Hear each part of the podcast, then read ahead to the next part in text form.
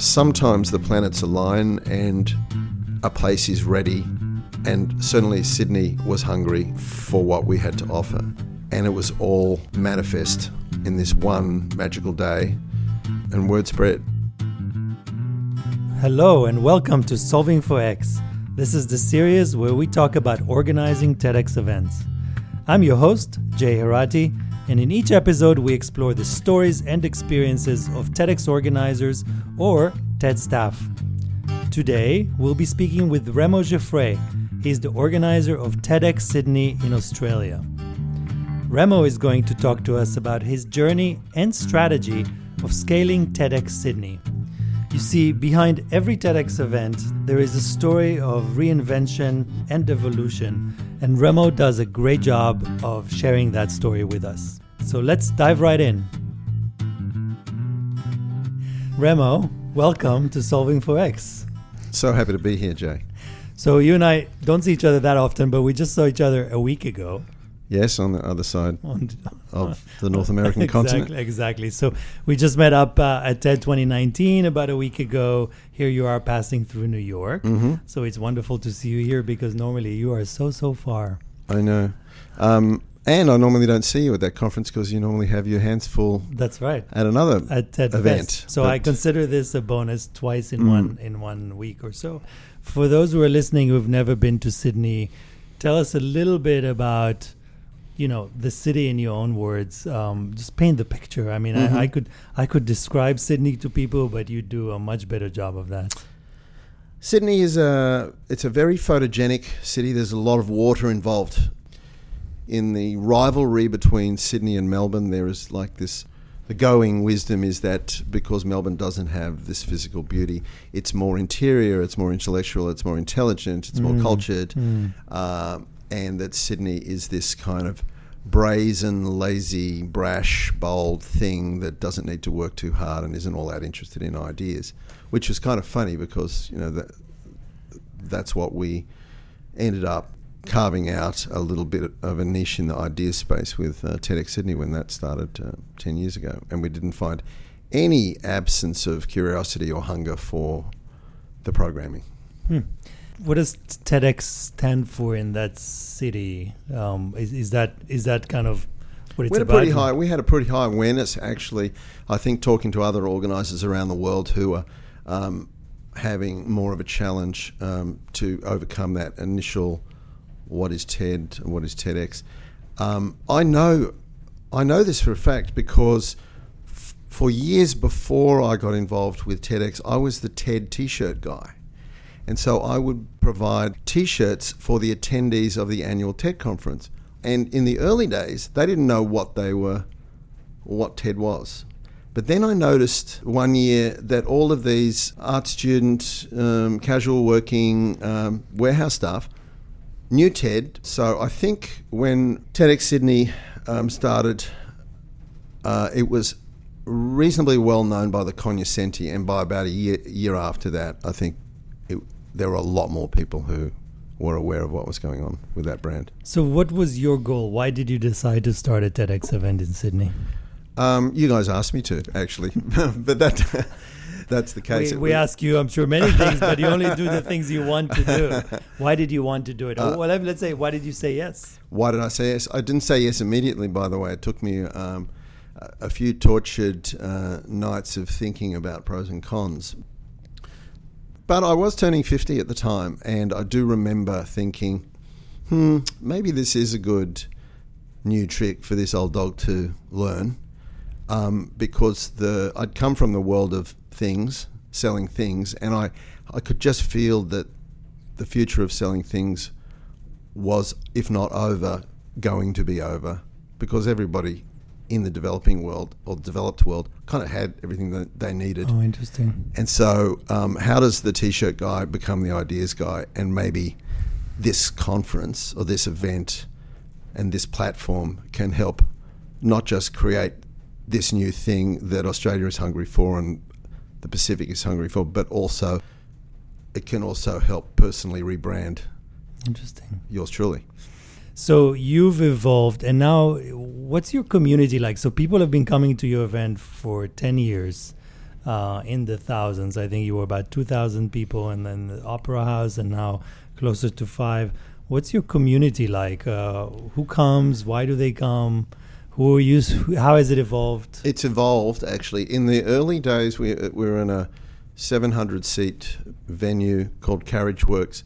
It was a very grassrootsy, cool cultural hub that had been an old building where they would build the railway carriages. So huge, gorgeous industrial spaces, but not well known and not with its own brand reputation. Mm. So there was an opportunity, even from the get go, to launch this event at the Sydney Opera House. But that brand is so big and so established that I just took the view that that was not going to be the best place to um, establish the um, personality of the TEDx Sydney brand, and that we would be better off in something more black box and plain vanilla. So it was a frontier feeling place and a slightly edgy part of town, but we had a pilgrimage to our event by very inventive uh, and creative cohort. So the texture of the event in those days was very artisanal and yet brave and contemporary at the same time.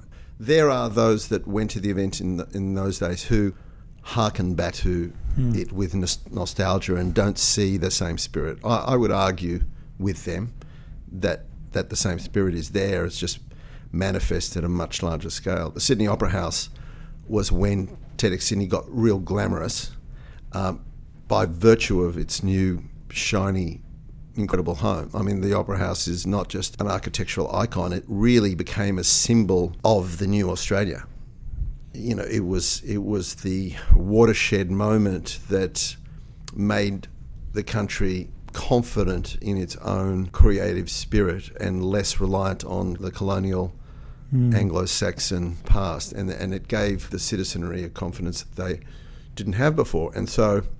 So we're inside this hugely symbolic uh, venue with um, a very uh, congruent set of messaging, which is which is about taking risks and having integrity and being bold and um, being inventive. And so it's interesting as you're describing it. It's almost you are you are a branding person yourself. Yes, or certainly yeah. it's almost like you had a vision for your event, but you thought about it all the components from the venue to the curation with kind of like a very branding oriented lens, mm. and it sounds like the the event evolved with that. Correct. And every organizer has a different. Um, but for me, the actual curation of the speakers was not something that I felt I needed to do because mm. my interest was in the organizational whole, the branded whole, the building of the community, and the creation of the platform at a macro level. But whether or not it was that mushroom scientist or that astrobiologist, I was relatively indifferent and so my curatorial act was to curate the curator, and it's continued thus.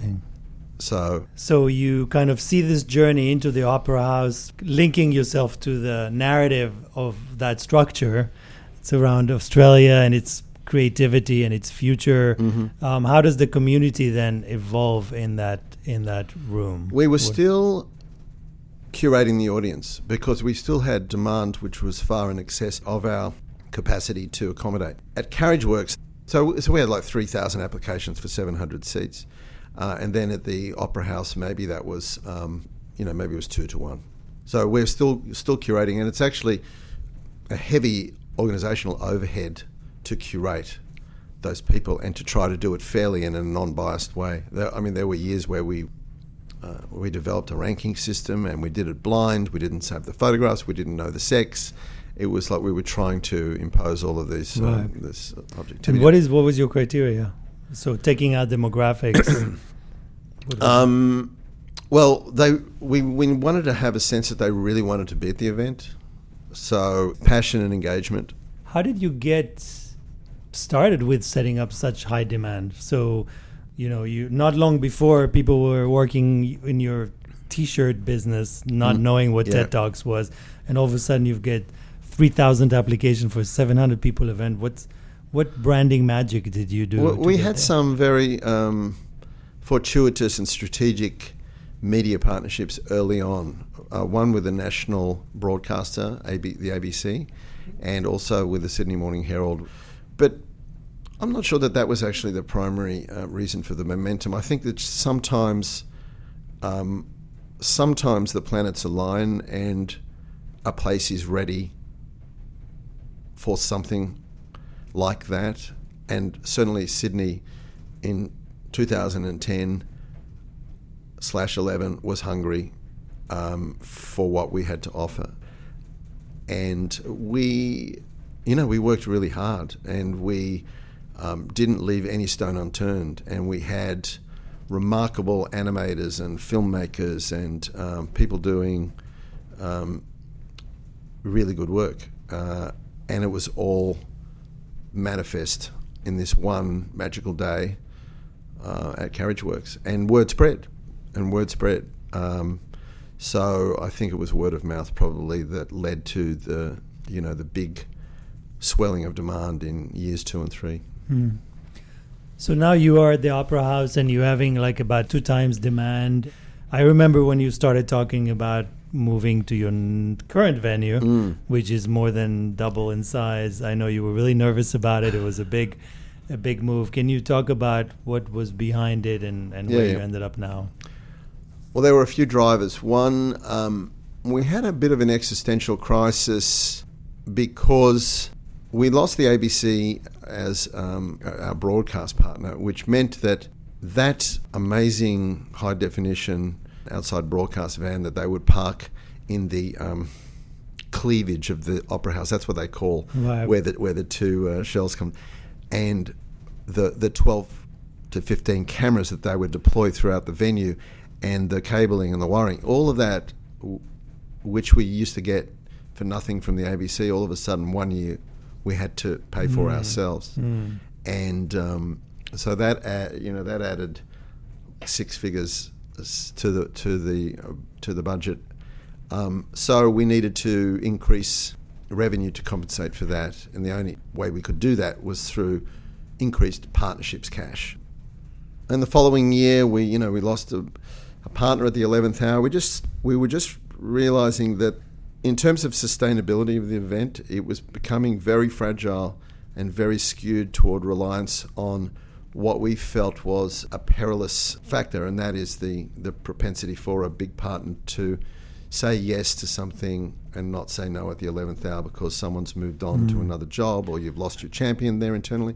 So we thought, no, we, we have to change it, change the revenue mix from 65% partnerships cash and 35% membership revenue to something different to that. And the only way to do that was to move to a larger venue so we could fit more people in at the regular rate. And there weren't a lot of venues around. Um, we actually went back to Carriage Works for a while and had a look at this very large warehouse space that they had, um, and then decided uh, ultimately that we wouldn't proceed. Meanwhile, in the background, we were aware of the um, ICC, Sydney, the new International Convention Centre, and their plans. We were aware because somewhat cheekily, um, in their um, marketing materials and build up, they had a computer generated fly through which featured a hypothetical TEDx Sydney conference happening uh, at their venue. Uh, I mean, it didn't bother me at the time, but I thought it was amusing because then when we finally came around to looking at uh, that venue, and we're getting close to the time where we were thinking, what are we going to do? Right. By the time we looked at it, we, we thought, you know, we could probably do this. It's going to be very scary. Uh, and we spoke about that time, Mm. but we, you know, maybe it's time to make make that jump and see how close to that 5,000 we can get. And we got pretty close in that first year. I think we got to 4,800. So. You looked at the venue as kind of a, a way to achieve two things. It was the uh, the unfolding of your story as your narrative, moving from kind of like uh, the hipster Mhm. off the beaten path neighborhood and getting to like an iconic building, and now to a major. Uh, and, and look, in some ways back to back to black box back to vanilla now we had a brand right, and you. it had its character it had its personality it didn't need another powerful brand So we, we, we were ready to to to fill it up with fill it up with that story, but also in many ways, it followed your strategy for sustainability from ticket sales, right? Yeah. Because because going from 700 to 2,000 to 5,000 Mm. in ticket sales really dramatically changed it. Out of curiosity, in your last event, what percent of your revenues came from ticket sales? 65. So we flipped it. Oh, so you flipped it. Okay, so it used to be s- 35, and you made it. and a softening of the uh, partnerships um, cash. And we, we're not exactly sure whether or not that was um, a function of the, the economic cycle or whether there is something about the Opera House that adds an X factor um, when talking to corporate partners. Hmm. It's actually paradoxical because the number of people Now you have that, more to that sell. the partners reach yeah, now you have more to is sell. like significantly more. But the uh, venue looks beautiful, I have to say. Just looking at the photos, you filled it up beautifully. It's a very high quality venue. It's hugely in demand. They don't need us. That also made the negotiation a little bit tougher. Right. They you, didn't. had, you, had, you had to make a commitment. but we were able to negotiate um, something friendlier than the rack rate, but still um, Still, four to five times what we were paying at the Sydney Opera House. Hmm. Well, I'm glad it seems to have worked out. Um, tell us about the room now. What's it? So you we, you've mentioned earlier that in your first venue it was the creative kind of uh, you know in the know hipsters almost. I think as you described it. Now the room is significantly bigger. Who is the TEDx community in Sydney? So now we don't curate the audience because it's hard enough to fill a room, 5,000 people. Um, so now I'm, you know, daily track to see who's registering, and there are individuals, but now we allow people to buy multiple tickets under the single registration. So we've got couples coming. But maybe the most significant and interesting thing are we getting corporates sending six people, 10 people, 12 people from the Department of Health, um, eight people from, you know, Vodafone, three people from, you know. So I think what's happened is that, um, and it's not completely accidental because we were aware that this was, you know, a, legit, a legitimate uh, marketing strategy for us. We're getting um, small, medium sized, large businesses looking at this as a reward for their employees, as um, the one day of the year where no one's talking about targets and budgets and everyone's just being immersed in the culture of the city and um, being exposed to disparate dots that they'll later connect, which will you know benefit them. We have an internal debate about this because there there are still those that uh, are nostalgic for the days when everybody you stood next to in the coffee line was doing something like fascinating, and idiosyncratic, and you know world beating. Yeah. Whereas these days, you're just as likely to be chatting to a, an accounting student from Western Sydney. And you know, one one of the things that I find fascinating when I visit TEDx events and I run into an accounting student from mm. another part of town, I always find it amazing the mixture of people that come to TEDx events, and the th- one thing that connects them is that they love to hear about ideas. Mm. Right? It's Yeah. about this, this curiosity and about possibility and potential, and that's a beautiful connector. It's much more interesting than a really homogeneous audience. Yeah. And by by the way, um, you as you describe how your audience, some of them who've been there at the early days, they miss the good old days. We also see that at TED in every one of our conferences. You've just been at TED I with me, And I'm in that- I'm in you- that group. You're in that. Right? I'm in that group. Because you were like a long time TED, so Yeah. you're probably like, I remember Monterey back oh in yeah. the days. Where are the teddy bears? Why can't we have the teddy bears anymore? And yet you keep coming back to complain every year because people are attached to it, but yet they remember it as being Yeah. something else. I think things change and move on. I mean, the the the, um, the tantalising issue facing us and me and us as a leadership team at the moment is like, what does the next iteration of TEDx Sydney look like? Is it the same as what it is now, but just a bit bigger or not bigger or better or slicker, or is there a completely different version? Um, is there is there a model where we're less focused and reliant on this like singular flagship monolithic event, and it's it's more about you know monthly salons or smaller events. It sounds like you've continuously evolved during the first 10 years and you're always thinking about how to evolve next. But you've built um, quite a large organization to support this kind of infrastructure. And I'm going to ask you about your team in just a minute. But before that, I want you to explain with without too much humility so people can understand the scale and scope of Mhm. TEDx Sydney.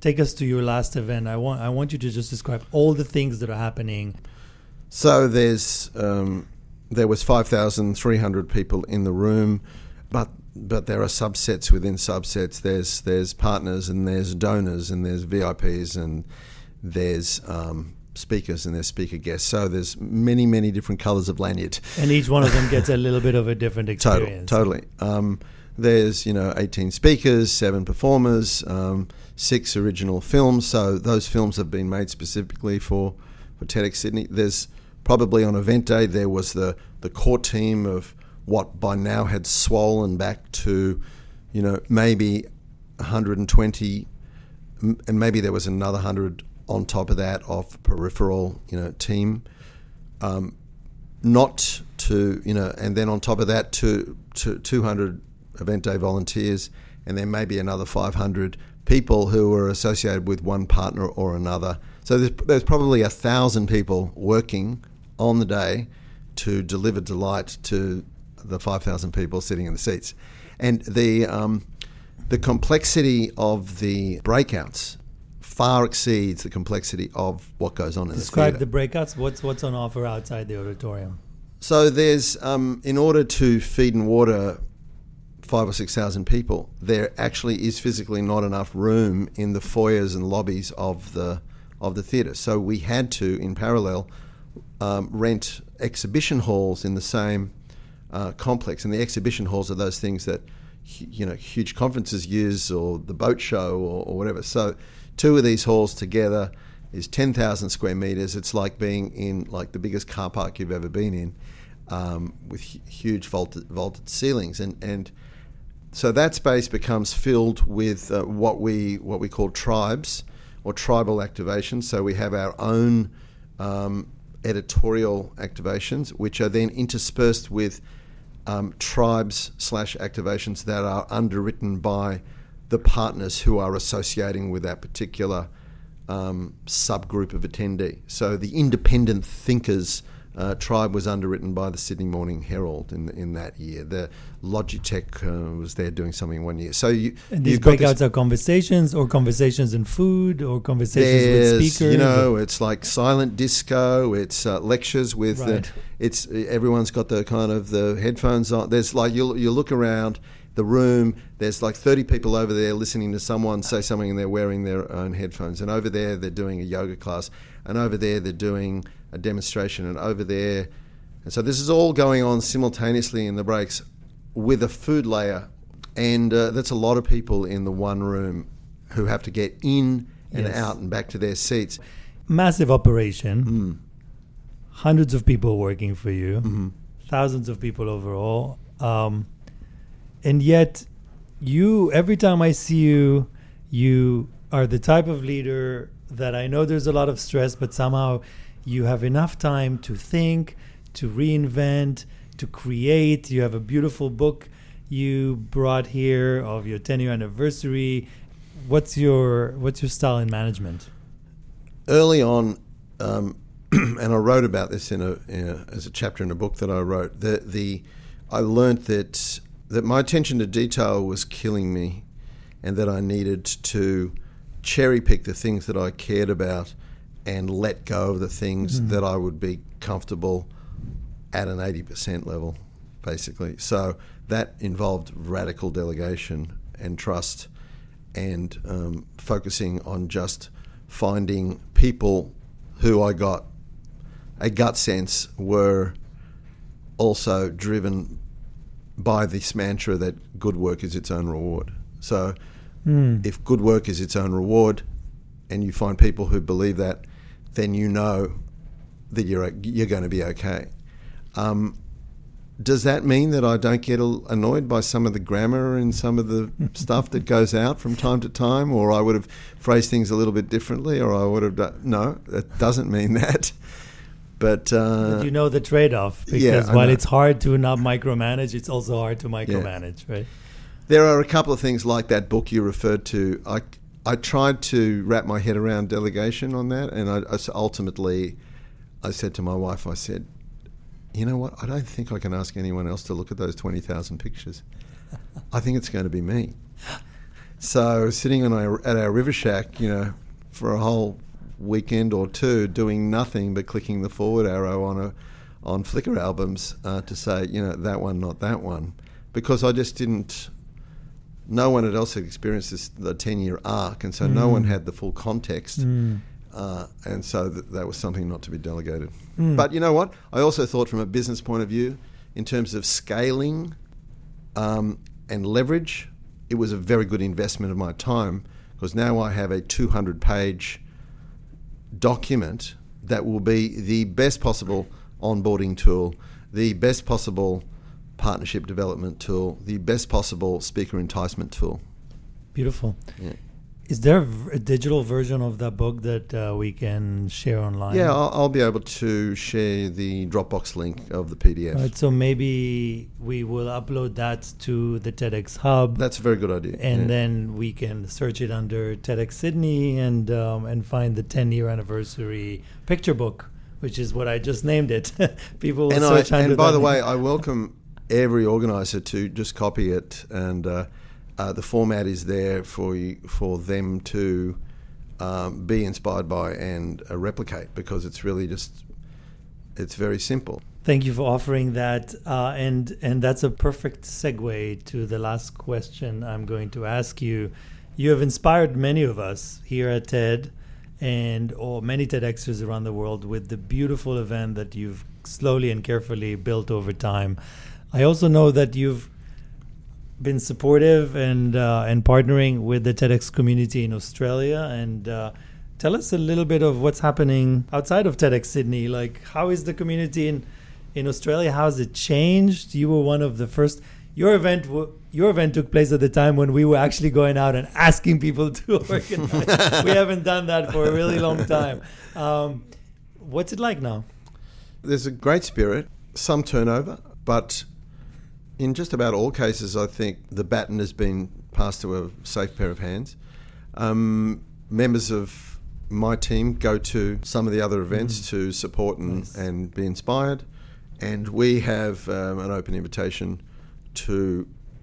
We kind of get just so busy with our event that the idea of running a workshop or something in parallel to the event is just head hurting. So what Yeah. we do in, instead is design a parallel experience for TEDx organisers throughout the region and in fact throughout the world, an open invitation to come enjoy a reduced price on the on the ticketing, of course, um, but um, come to the launch party, sit in on this rehearsal, get taken backstage on this um, journey, um, sit down with the curators and do a Q&A. And this is all while rehearsals are going Mm, on. so good. you get this, you get the sense that you're in the belly of the beast at that point. And I know we've had wonderful feedback. Yeah, that's fantastic. Well, thank you, Remo. That was uh, wonderful to hear. Thank you so much for coming and joining us at uh, Solving Oh. for X. We've got to get photographs of this. Sorry. We're gonna get you want. Oh, you want. Oh, you want to take a picture for social media? Yeah, that, Of course. Will that's why you're such Will a good gonna- marketer. Gonna that's why you're such So- a good said, marketer. I'll tell social. I'll tell social. They'll come Yeah, in. exactly. But I said, here, just use my phone. He said, no, no, no, no. We'll do it professionally. I thought you said. I'll get the social. I thought you said that your reward was job well done, but apparently it's also a bit of social media.